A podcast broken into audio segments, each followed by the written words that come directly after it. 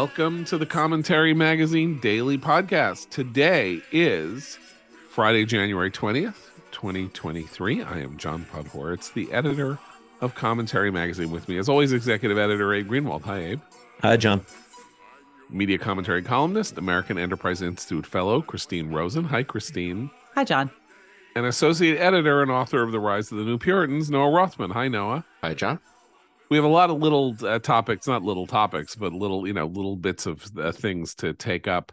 Uh, Joe Biden uh, came out yesterday and said uh, everything relating to the documents problem, there's no there there. He's just doing what his lawyers recommend, and uh, everybody can just stuff it. Basically, he didn't say everybody could just stuff it, but that's the implication of what he is saying. And I got to say that um, of all the lines that he should take, I think politically this is the right line. He's saying, I didn't do anything, and the documents aren't troublesome, and that's what my lawyers are telling me, and I'm sticking with it. And if you're him and you've been dealt this hand, I don't know where else you go except where he's gone here, which is to say, in the absence of evidence that there were serious violations of national security in these documents i didn't do i didn't do much wrong and i i didn't even do this. I didn't put the envelope documents in the envelope. I didn't bring them to wilmington. So what do you guys I, think I, I told I, I mean perhaps you're right from a kind of Machiavellian political standpoint that's the only line he can take to kind of as a self-protective measure.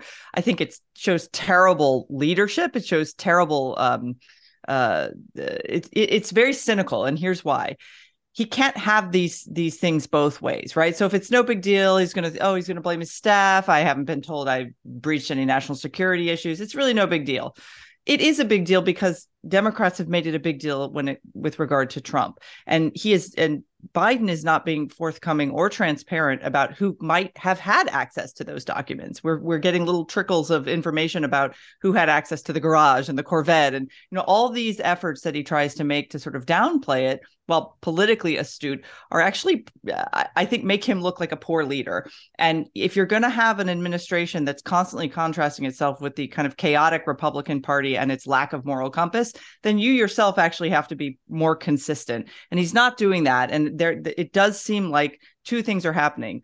Uh, the double standard charge about how how the media and and the Justice Department is treating his case versus Trump is one thing, um, and obviously they're going to get that worked out. But there really is a, a double standard in terms of how serious we should take these. And the average American who behaved like either Biden or Trump did with secure even a single secure document would be prosecuted pretty swiftly and likely get in a lot more trouble than these guys are claiming they should be in. So it does seem like the elite, powerful people are playing by a different set of rules in both cases, Trump and Biden. But Biden is supposed to be the person who says, You elected me to not be that guy.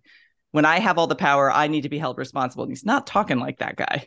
I agree with Christine for two reasons. One, sounding lawyerly and evasive while protects yourself, indemnifies yourself perhaps from the potential prosecution. Reminds everybody that you're subject to potential prosecution because you're talking like you're a suspect in a criminal case. Two, also reminds everybody that he's a doddering fool on the the back end of the of the you know 18 holes of life. Um, he's been in government for 50 years. There's no excuse for this kind of sloppiness. Um, maybe his he could throw his staffers under the bus if he was so inclined, but he can't because he's talking like a lawyer, subject to somebody who's under prosecution, who's going to be prosecuted. So it just reminds everybody, even even if you don't remember any of that stuff, even if you don't remember the 2020 campaign, the promises that were made, the the the distinctions between the Trump case and the Biden case, just looking at Joe Biden alone, isolating these statements, it reminds you that this guy's just non compos mentis. Uh, we have a 50-50 split here because I had the same response that John had when I saw it. Um, I, I think it's it's kind of the only thing he could say, and it has the benefit tactically of being true in the sense that I think whatever he did, and I agree that that if he were an ordinary person, he'd be in a whole hell of a lot of legal trouble for doing it, was probably just a matter of sloppiness. I don't think he was hoarding documents to use. I mean, I'm guessing, but I don't think he was hoarding documents to use in some nefarious secret way. And the the best thing, the only thing he could do now is to say, yeah, you know, we made some mistakes. Pour some cold water on it and say there's there's there's there's no drama here. Then he has to answer this important question: Why, how, and why were the documents discovered in the first place? And why was that not? Why weren't they not transparent about it? Because someone went looking through those boxes for a reason. A lawyer, a personal lawyer of Joe Biden, or someone I mean, the the the most likely explanation is that they were worried about these upcoming GOP investigations into his what what happened when he was vice president. Totally legitimate reason, but I think the American people could give him more of a benefit of the doubt if he said, you know what, we're worried about these crazy people in Congress. They have the they have this you know vendetta against the Biden family. So you know we wanted to make sure we were thorough about what we're if we're if we're called for evidence. And then along the way we found this sloppy thing, and oh forgive us, we're cooperating. But he hasn't answered that initial question, and so that leads to a lot of speculation speculation, but some of it, it wild. But has it been asked? I mean, he only has to answer it if, if someone asks him. Well, the press has been asking a lot of questions, and and the press secretary, the White House press secretary, has basically been lying to their faces for well, weeks. Right. So this was just this her job. The first, granted, this was the first time in a week that he faced he personally faced any press questions. Right. He's been walking away, and he has he doesn't hold press conferences, so there's no opportunity there. I, I I am looking at this simply from the perspective of damage control, not what was good or bad. And I think that you you have to say, okay, what's the least worst option here if you're Biden and you are being cynical and trying to save yourself politically or or or mitigate the damage. and I think that um, saying uh I was sloppy. I was not careful with national security secrets. My bad is not good damage control for him. What he can say is, I didn't know what was in those. Let, let's assume there are two things. One of which, if the documents are really bad, like in the worst scenario would be right that they somehow involve something relating to Hunter or something, you know, like he was spiriting out well, and this is all voluntarily given. Like no one's ra- like there has been no no no one has served him with a warrant and, and looked through what's actually there. This has all been voluntarily what they've turned over. So right, but then but then the Justice Department special prosecutor will know what those documents were. If they're if they're bad and they implicate him personally, then there isn't much damage control he can do whatsoever right? I mean if he took them because they involve him or his son or whatever it is then then but that's why it's i think i think what I, I agree with you in the short term this is all he can say and that's why he generally avoids having anyone say anything about it. But long term that's a that's a damaging strategy for him more damaging than saying I don't really know, but here's what we're going to go go forward doing trying to abide by the law now. We don't even know why these ended up here, but I take responsibility because as as Noah says, this guy's been in government his whole life.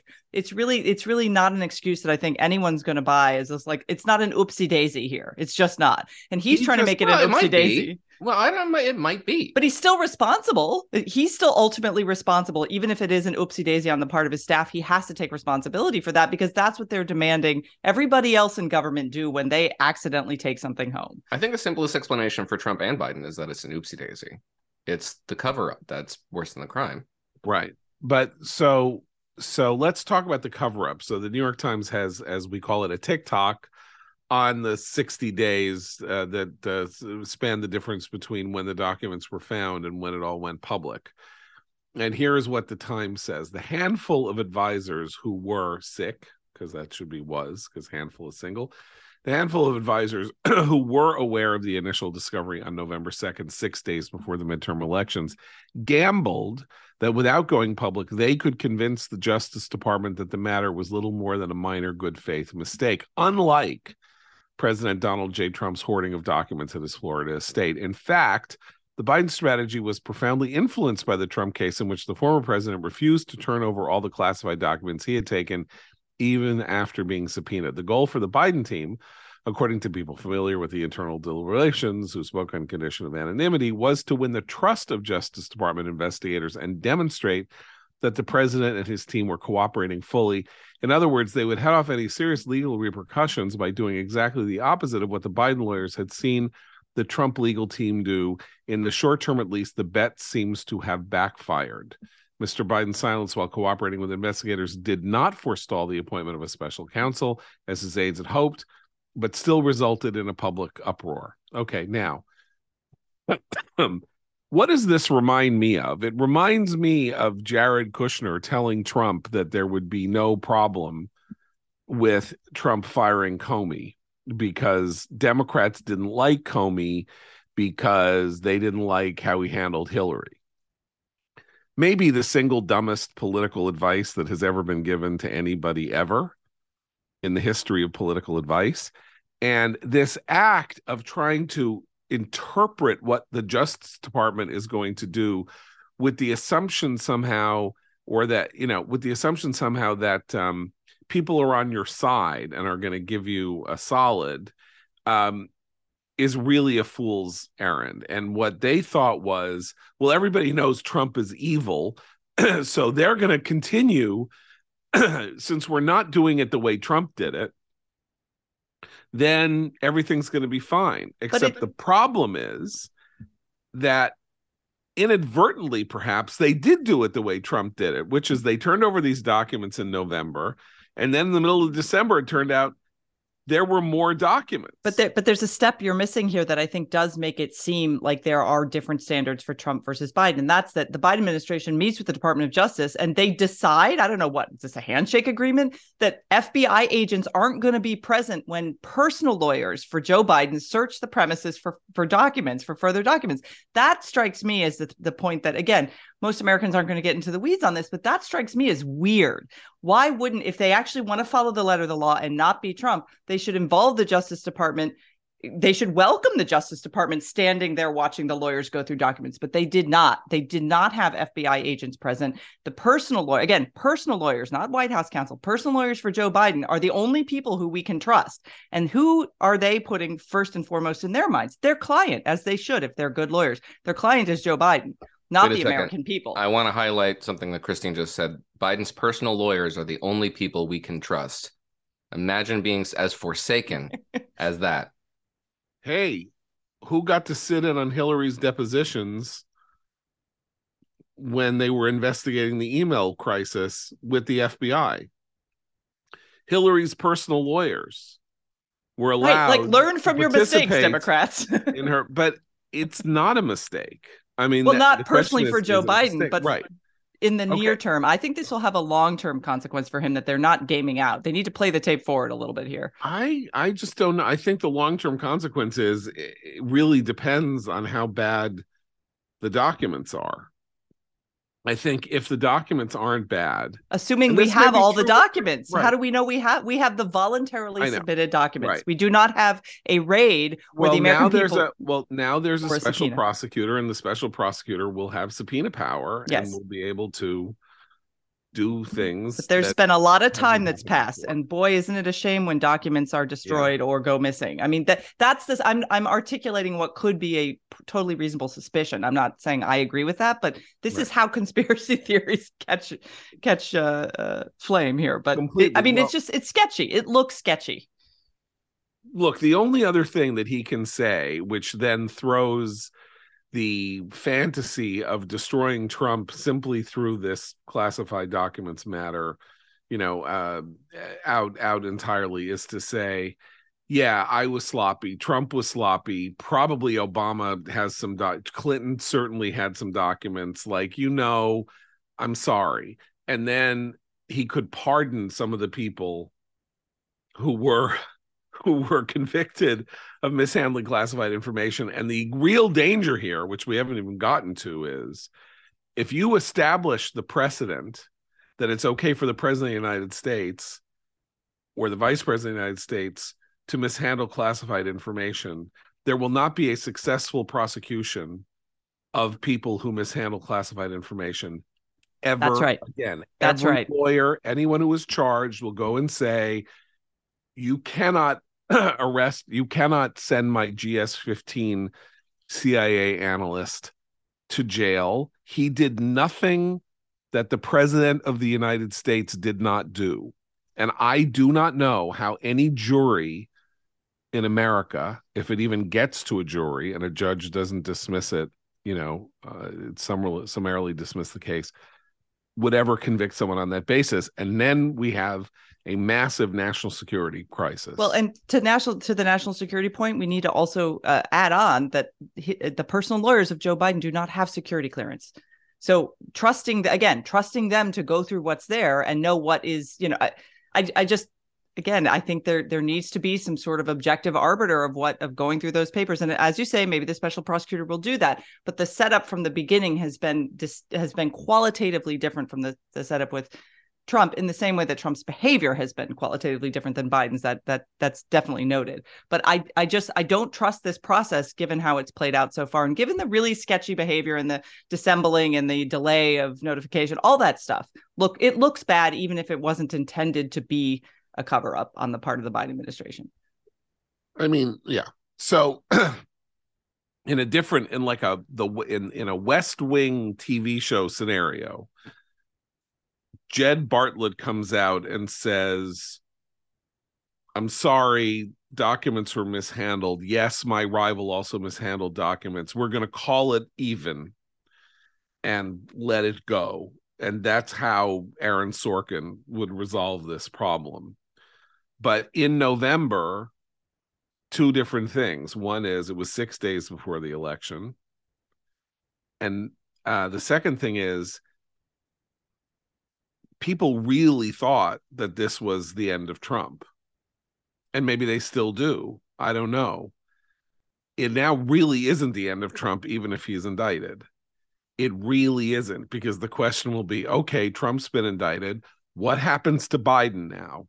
Well, and, and that's Biden why that yeah. isn't indicted and Trump is indicted, then Trump has a race to run in 2024 which he says the deep state is real. The entire establishment is lined up against me personally, wants to use all of the powers of the of the law enforcement system in the United States against me to prevent me while they are turning a blind eye to the president of the United States and his crack addict son and da da da da da. Well, and, and, the, and that's and, real yes, but but Biden, look, Biden's Biden's uh, record here is also not good. Saying, "Oh, there's no there there," poo pooing this idea that uh, he has he looked at the documents we don't know he just says there's no there there. This is the same guy who said it was russian disinformation plotting that led to the story about his own son's laptop which turned out to be real not russian disinformation. So he has a tendency when cornered and perhaps possibly you know his finger in the honeypot to to lie. I mean like any politician like any human being might but the defensiveness the instant oh, there's no there there. That's condescending. People have legitimate questions. The press has legitimate questions. They are not answering those questions. So to poo poo them as like oh, there's there's no there there. That's the wrong tone to strike in my opinion. I agree with you that politically he might have no other out but that that tone the tone of that i know i'm tone policing but he you know you get to tone police the president. He's the president. So i i feel like that's not the right approach at this particular moment of the investigation. I i wish you were right let me just put it that way. I wish. I mean, I'm on my high horse here. I'll admit. Well, I, I just can't think of another Have one. you no decency, sir? At long last. No, I know. Exactly. No, you guys are yeah, Abe okay. and, and John. You're totally right about in, from a political standpoint. Right. It's it's just deeply cynical and, and really makes me unhappy. But there it is. no, it's sickening. And look, and he also he he can't call this uh Sorkin-esque truce also because of the the precedent issue, John, that you bring up. I mean if you say, well, okay, we'll strike it from your record and from mine. My um, bad. then, then, then that that's that's the end of prosecuting. Well, that's also a that's also total banana republicanism. Like he's sure. not the person who makes a decision about whether or not we call it even. That's why I said it's a West Wing fantasy. You know, it's like that's not the way the world works, and he doesn't get the right to do that. And it and talk about like creating the conditions for but it is the way pop- the world works. I mean, what was James Comey's speech but a Sorkin-esque fantasy? He she right. did it, but we're not gonna con- we're not gonna prosecute because that would be bad for the plot. well, and then he screwed up because there was a third act twist on October 28th, 2020 right because because hillary clinton didn't uh you know hillary clinton decided to have the uh have a uh and Ephebophile's husband on her staff and not jettison her just in time for that husband to be have access to her laptop. That was really good. you know, every time anybody says the results of the 2016 election were unfair, it, it is worth remembering that Hillary Clinton destroyed herself by keeping Huma Abedin as her as her chief aide when her Huma was married to a man who had just gone to jail for for texting with a 15 year old and came out of jail and was still married to him and you know i mean and then started doing it again. Like simple damage control 101 is i love you i'm sorry i'll get you a job with you know some think tank or you know some hedge fund but you can't work for me anymore because you're just too close to the flame. Um, that was also part and parcel of the way in which certain type of liberal elite democrat thinks that they are above the law or they're above the you know they're above the kind of reckoning that that that that represented you know Huma Abedin not working for Clinton anymore. She is likely president of the United States that was her decision her personal way of going about things her assumption that somehow these classic damage control rules did not apply to her but I think in the case of Dan and, and Biden here um you're right Christine that there's a weird disjunction here, which is that he's got lawyers who don't have security clearance. Let's assume that they did what they said they did, which is they saw markings and then they didn't look. They opened the envelope, they saw markings, they shoved stuff back in the envelope, and they called the archives. Okay. First of all, I yeah, I watched Better Call Saul. That's not what the lawyers did. Okay. but let's say they did that, right? Who in Biden world knows what was in those documents. So no one in Biden world, because the documents were given to the National Archives, no one knows what was in those documents. His lawyers don't know because they couldn't look. His lawyers don't know what was in Wilmington in the garage or in the house because they couldn't look. They're the only ones who are looking until the you know some people at the archives must know who have security clearance since they were sent to the archives and the prosecutors are going to know. So when when Biden says my lawyers tell me there's no there there, how does he know? No, he's contradicting. The lawyers can't yeah, even exactly. be told what the documents are. That's why it's that would be a violation of national right. security. If the, like they the lawyers called up the National Archive person and said, "Do me a solid, tell me, you know, are we in the clear?" How would the person at the National Archives be allowed to tell them that? They wouldn't if they didn't have security, if the lawyers didn't have security clearance. I mean, that's where that's why the oh, there's no there there. Like just tr- that he what he's saying is just trust me. I can't trust him because he's lied, you know, he lies through his teeth. He he he makes up things about his own you know private life about his his history his grades the guy is a habitual liar we know All this. Right. We still elected him president, but that's why I don't. I think he's really got to back up those statements with some sort of evidence if he's going to make us trust him or ask I, us to trust him. I have to confess, Christine has convinced me, has reminded me to be more skeptical than I than I had been of of Biden's motivations here. I still don't think he could have said anything else. Look, I even think... that phrase "there's no there there" has been appropriated. It's a Gertrude Stein quote, but has been appropriated by the political class since the '90s that is just reflective of kind of lying well it's it's like a what's the definition of is is it's the reminds you of a of a time when the political class was ensorcelled by the capacity of politicians to um, mislead cleverly you know i, I think we're none of us is in disagreement about the seriousness of this matter. And as I say, like the long term thing that we haven't even really totally reckoned with, as I say, is uh, there is in the wake of this, if it goes the way I think it may go, there is likely no more uh, way to secure classified information in the United States from the employees of the national security state. There is how do you discipline them and keep them from treating the secrets of the United States like their own personal, you know, piggy bank is the wrong thing because I'm not because I don't think people take them to sell them for the most part. And when you do that, that really is espionage and all of that. But to leak them or to help you know help to, to to change the terms of a policy debate or whatever like the the that, that sort of thing. How do you how is it okay that uh uh bradley manning went to jail for exposing you know basically the iraq national security secrets? You you can't. The president of the two pres- successive presidents of the united states uh were not were not prosecuted under this scenario for the mishandling of classified information. And i i just i don't understand how we function in a in a system where that is explicit. Look I, I i think you're right. And i also think in the long term the end of this road wherever it ends there's crisis. Um either of the kind you just described or there's the unrest that would follow if uh if uh if Trump is is meets some sort of harsh penalty and Biden doesn't. Um, if they both do, it's it's a different sort of crisis.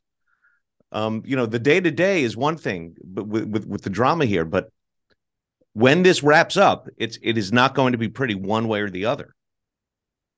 I think it is also important to note that when the Trump stuff surfaced, um, when it surfaced, Trump went to the Gestapo raided my house, and the Democrats went to he has just committed a crime for which he should face the firing squad. Everybody went to the most extreme corners of the conversation, and there was almost no conversation in the middle. Like, uh, he took all these things because he liked them and he wanted them and he didn't think he thought it was his right to do it and it's not. And maybe he should get a really serious slap on the wrist but he didn't take them because he wanted to sell them to Russia or China. You people are all crazy.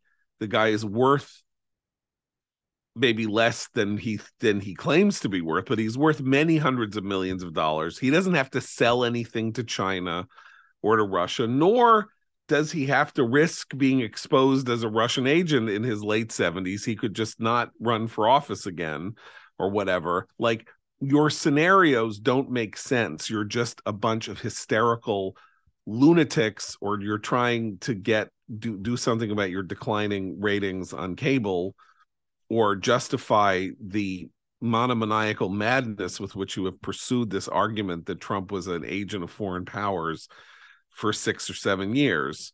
And none of that happened. Cooler heads have never since 2015, cooler heads have never prevailed in the in the discussion of Trump or Trump what Trump's done or his malfeasance. It, we are living in like grand opera melodramatic hysterics all the time and to see these people then have to figure out how they can avoid using the same kind of incendiary rhetoric about Biden that they've used about Trump when Biden is literally accused of exactly the same thing, with the only de- separation being that uh, he he did not agree to turn everything over that he said he was going to turn over, which is bad. But but you know well this is this is not, the yeah. this is the trump is his own worst enemy thing uh, you're totally right but both trump and biden are displaying a species of political entitlement that people have have are i think are sick of i just want to the exact quote from Biden in California yesterday when he was asked about the documents, which I think is the first time he's answered a question directly when the press asked him. He says, I think you're going to find there's nothing there. I have no regrets. I'm following what the lawyers have told me they want me to do. It's exactly what we're doing. There's no there there what struck me about that the there's no there there is what got a lot of attention but the i have no regrets like what, that's a weird thing to say. It's just a weird and we know that he kind of involuntarily reveals stuff about himself in moments where he's a little defensive and cornered. He does he did this on the campaign trail with the what was the pony one? The dog face pony soldier. I mean he's weird but saying i have no regrets that's someone who's just been convicted of something. That's what no, they say. that's what that's what you say when you're about to be charged. Right. I mean so weird you the don't language. say you're sorry because you did nothing wrong. Yeah, it just reminds everybody that he's in the dock. Like Edith Piaf song. Like, what is he? Yeah, it's no, weird. President Piaf right there. No, rien de rien. No, I just wanted to, I wanted to I wanted to lure John into singing. That's why. I said Sorry, that. I'm sorry. no, I was, no, I that's was going. thing. I was going to Edith Piaf, and then you mentioned Edith Piaf, which for which I for which I respect you deeply. Um, and I also respect Boll and Branch, our our advertiser today. I respect them deeply, and I want to read the ad for Boll and Branch as soon as I pull it up on my handy dandy computer here. Uh, hello, Boll and Branch. Where are you? I am sorry, everybody. No, you're going to want to edit this a little bit. Uh, I will. So stop talking. You make my life harder when you don't have smooth transitions. Stay cozy all winter long with a set of buttery soft sheets from Boll and Branch made with 100% organic cotton threads that get softer with every wash. Look, however you're spending the winter season, make sure you're getting your best sleep with a set of those buttery soft sheets from Boll and Branch. They use the highest quality threads on earth. Sheets are made from slow grown organic cotton for a superior softness and a better night's sleep. Buttery to the touch, super breathable. So they're perfect for both cooler and warmer months. They're loved by millions of sleepers. They're so luxurious. They've been loved by three US residents. Over 10,000 rave reviews. Made without toxins, freed from pesticides, formaldehyde, and other harsh chemicals. And they fit the deepest of mattresses from twin up to California King, 10 versatile colors, and they're labeled with top to bottom tags, so making your bed is easier than ever. Best of all, Boll and Branch gives you a 30 night risk free guarantee with free shipping and returns on all U.S. orders. So make the most of bedtime with Boll and Branch sheets. Get 15% off your first set of sheets when you use promo code commentary at bollandbranch.com. That's B O L L A N D B R A N C H.com, promo code commentary. Uh, Noah, the tone and tenor of the discussion surrounding Ukraine and the West's uh, the level of Western support for the effort in Ukraine to turn back um, the Russian, uh, you know, horror um, took a, a distinctly darker tone this week. I think um, in in two forms. First, uh, the new House uh, the House Armed Services Committee, um, uh, came out. Mike M- Michael McCaul of Texas, the chairman of the Armed Services Committee, issued a statement well to the hawkish right of the Biden administration on the need to provide support to Ukraine and criticizing the Biden administration for its tentativeness in providing the kind of assistance that the Ukrainians might need, which isn't just money, as it turns out, but a lot of it is know how in terms of repairing some of the equipment that we have given them or loaned to them or whatever that needs to be fixed and they don't know how to fix it and we do and apparently our our desperate efforts not to have any people involved in the war effort, you know, Americans involved in the war effort has meant that we haven't been sending sufficient numbers of people who know how to fix the equipment. So that's one interesting aspect. The other is that a lot more money is being appropriated, a lot more equipment is going to be sent. But the third is that the Russians are are apparently intelligence tells us the Russians are readying a horrible onslaught to come in the spring. Well, okay. Um, I'll I'll tell you what my perspective is because it's a little different from that. Um, I'm familiar with that, and yeah, the Biden administration has uh, what I think is a valuable um, policy of not having American boots on a Ukrainian soil. Uh, so that's a complication. You want to repair anything, it's got to get to Poland. Um, and there's talk about the eternal return. We're in the middle of this, you know, agonizing debate over whether we send tanks, armored vehicles to Ukraine, and Biden's dragging his feet, and Germany's wants to send leopards, leopard tanks, but they're not going to do it unless it's timed simultaneously with an American decision along those lines, blah, blah, blah. But what I'm seeing is a tremendous influx of uh, equipment and weapons platforms into Ukraine over the course of this winter from not just the United States, when the Biden administration is apparently readying another two point some odd billion dollar package of military aid to Ukraine. It's coming from all the allies, self propelled artillery, armored personnel carriers, tracked and half track vehicles, tremendous influx. More, more than we've seen, I think, over in the entire course of the war. On the Russian side, they're engaged in a second round of mobilization. So, what does this tell you? Everybody's preparing for a spring of fighting season, big spring fighting season, a major offensive. Um, and some of we've seen some of these Russian tactics, which I mean consist of to the extent that we are even privy to it. I've seen uh, infantry mounting full-on assaults without any support, without air support, without armor support. They're just throwing men at trenches. It's not a good strategy. Um, the British uh, British military official I saw said, you know, one of the things we want to avoid is a trench warfare situation where we have a line of contact that settles into something that's really stable, and that'll be the basically the facts on the ground around which we would have to negotiate. It's a, it's a real threat and something we're we should be aware of and concerned about. But that also suggests that everybody else is on board with this idea because why else would you be introducing all this fast moving armor and artillery into the battle space unless you're trying to avoid that kind of an of a situation which could materialize over the winter and you want to you want to break that up once the ground starts thawing up um, we had this news out of the biden administration the new york times which i don't know you know how much uh, how much trust to put into it but some indication that the Biden administration is softening up on this idea that, well, maybe we will support Ukraine if it engages in a real offensive to retake the Crimean Peninsula. And then there's a lot of folks on the right and the left um, who are there's this horseshoe effect. I saw Trita Parsi in, in the New Republic warning about, oh, this is very dangerous for for the West.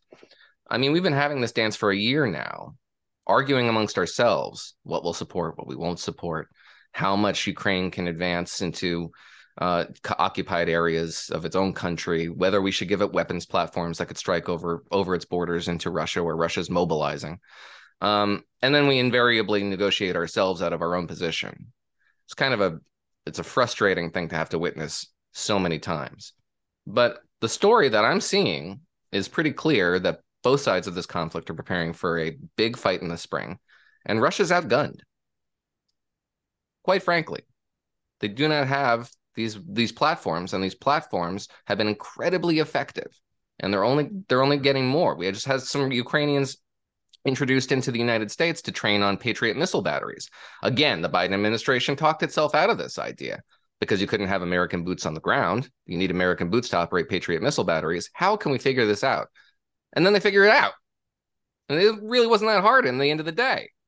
Um, there's a lot of hemming and hawing uh, in the commentary space about what we should do, what we won't do, what Russia will do. But it doesn't align with what's going on on the ground. On the ground, we're full speed ahead. Well, so I think the fear of the Russian advance is the classic 20th century fear is not the right word, but the classic presumption that what the Russians will do is throw bodies at Ukraine. And in numbers that they have not done so as yet, and they will do it in a, a way different from the way they did it at the beginning of the war.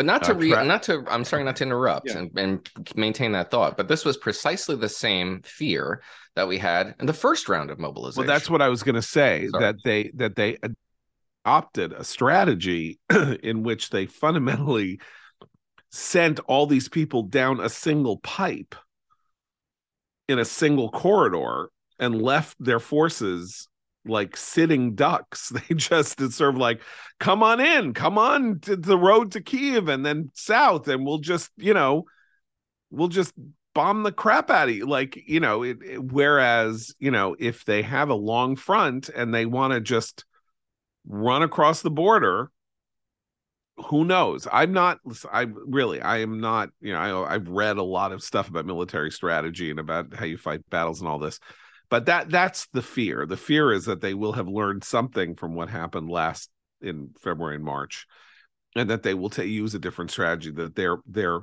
their comparative advantage is numbers they can basically take people off the streets of russia throw a jacket on them and just make them, you know, run to be cannon fodder. And then at some point, the Ukrainians will run out of bullets and you know tank shells, and then they'll just be over overrun. That seems to be what people are fearful of. And it must not be a science fictional idea because clearly the Ukrainians and others are worried that this strategy might have some some purchase. That's that's all I'm saying. I do think it's interesting that the argument now, despite our concern that we were going to see a cir- circumstance in which the Republicans were going to essentially start adopting an isolationist approach while the Democrats did whatever they were going to do is that the, there is pressure coming on the Biden administration from the right to be tougher. I don't. So I don't. That... I don't want to monopolize this this conversation, but this is something I focus on quite frequently. And then it's been underestimated that the degree to which more establishmentarian figures in the House GOP, like Steve Scalise, who was quoted by the by Politico as saying, "Well, we want some oversight over this money," and and interpreted by Politico as saying he's against the money. But it's more likely that this was all just a smokescreen, rhetorical appeasement of the the small, relatively small, relative to the majority, uh, faction within the Republican conference that really does want to see this the spigot turned totally off and by giving them just a little bit of rhetorical comfort they can keep keep the flow of weapons and and aid open right um in other news uh the supreme court released a report saying they can't identify who the person was who leaked uh, the Dobbs decision back in February. Um, the only thing that occurred to me upon reading this was that um, uh, this was the perfect capper to one of the most hilarious paranoid psychotic theories of the first year of the Trump administration, which was that the marshal of the Supreme Court uh, was going to arrest Trump and uh, and uh, for treason or something like that.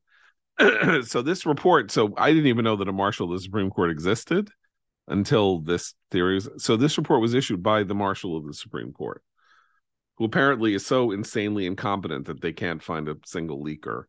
And apparently, the way they did it was voluntarily have people swear that they didn't leak it. That seems to be.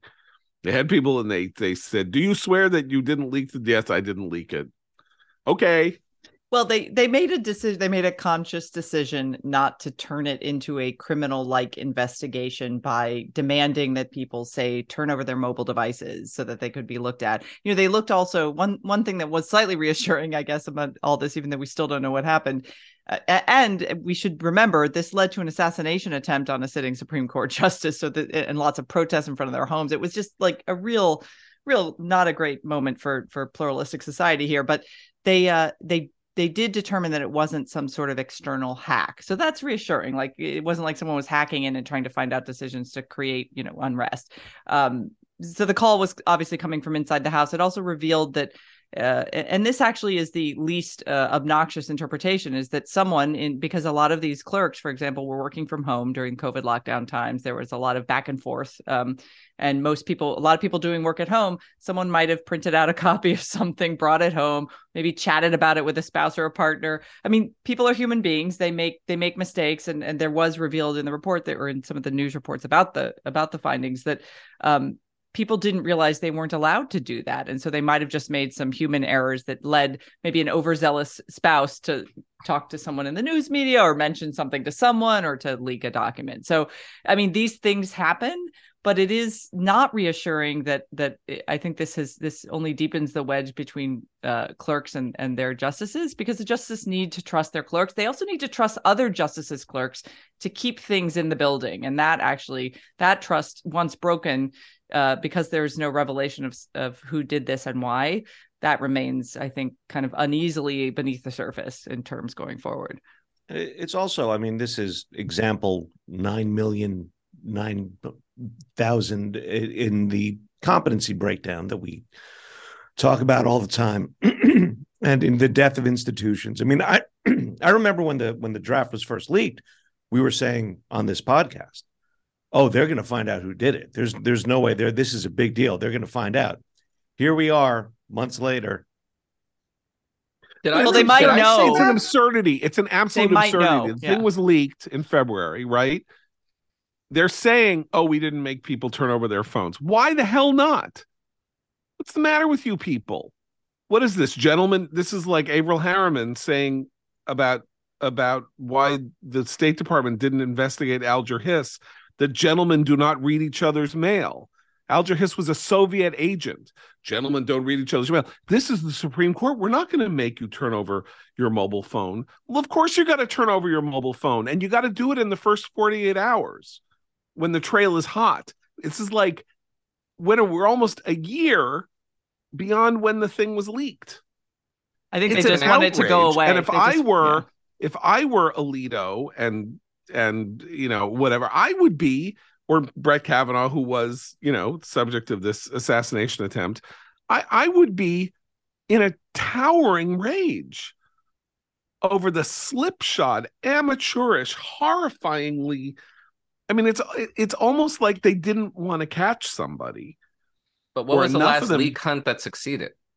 I mean, these Washington big high profile leak hunts, when do they, They ever succeed. turn up? I can't think of I can't think of I can think of a couple. I can think of at least a handful that we've been, you know, tearing your hair out over that come to nothing until somebody comes forward or it becomes a criminal investigation. But these, you know, other otherwise they're designed to fail. No, no, no, no. I mean, that's not right. If every clerk of the Supreme Court had been compelled to surrender their mobile phones for a forensic examination by the marshal of the Supreme Court, I don't know. Maybe the marshal could there have talked to somebody at Politico. clerks. How many clerks are there? Right, hold but they on. they how chose. How many are there? this was an- Thirty-six. but this are there was an four ins- clerks per. Four but it was like an office? institutional decision not to Yes. do right like it's an internal investigation it's like an hr department looking at something with it unless it turns up something obviously criminal which would escalate things they didn't want it to get they didn't want to treat their clerks like potential perps and that's a choice i'm not saying i agree with that choice i, Yeah. I i'm with you john I, I i'm kind of Yeah. annoyed that they haven't I- think someone knows something and just doesn't want it revealed they must have made the calculation if they do know that it's just not worth the harassment of the institution which itself is under siege uh, you know quite a bit uh, in terms of people threatening you know to pack the court and all this But stuff it's not just for them.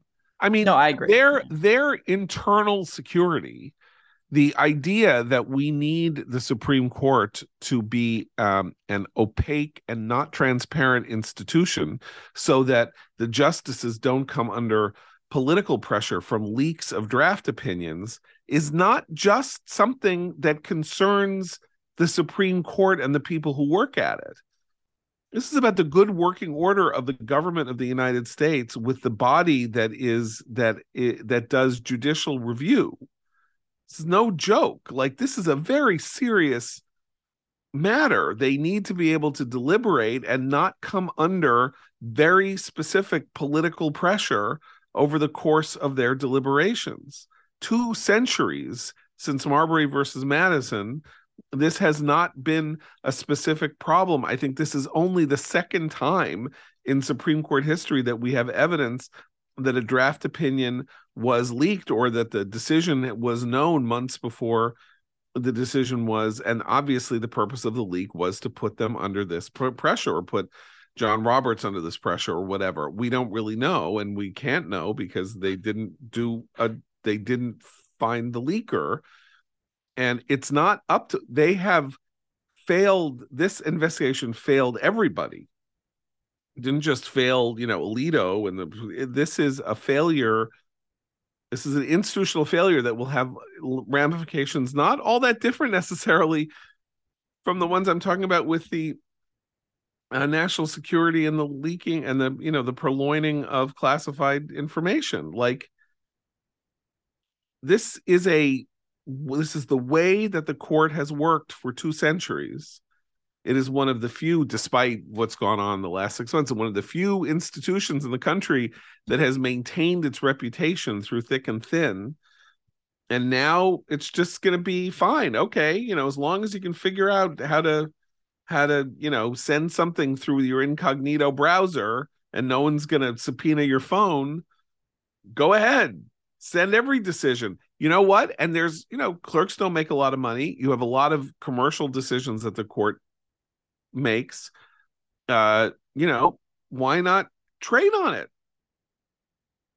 Who's going to stop you? Why not sell to Chevron the Chevron decision so that Chevron can figure out what to do before the decision is released and act in relative silence and readjust its priors. Like that's how dangerous this is.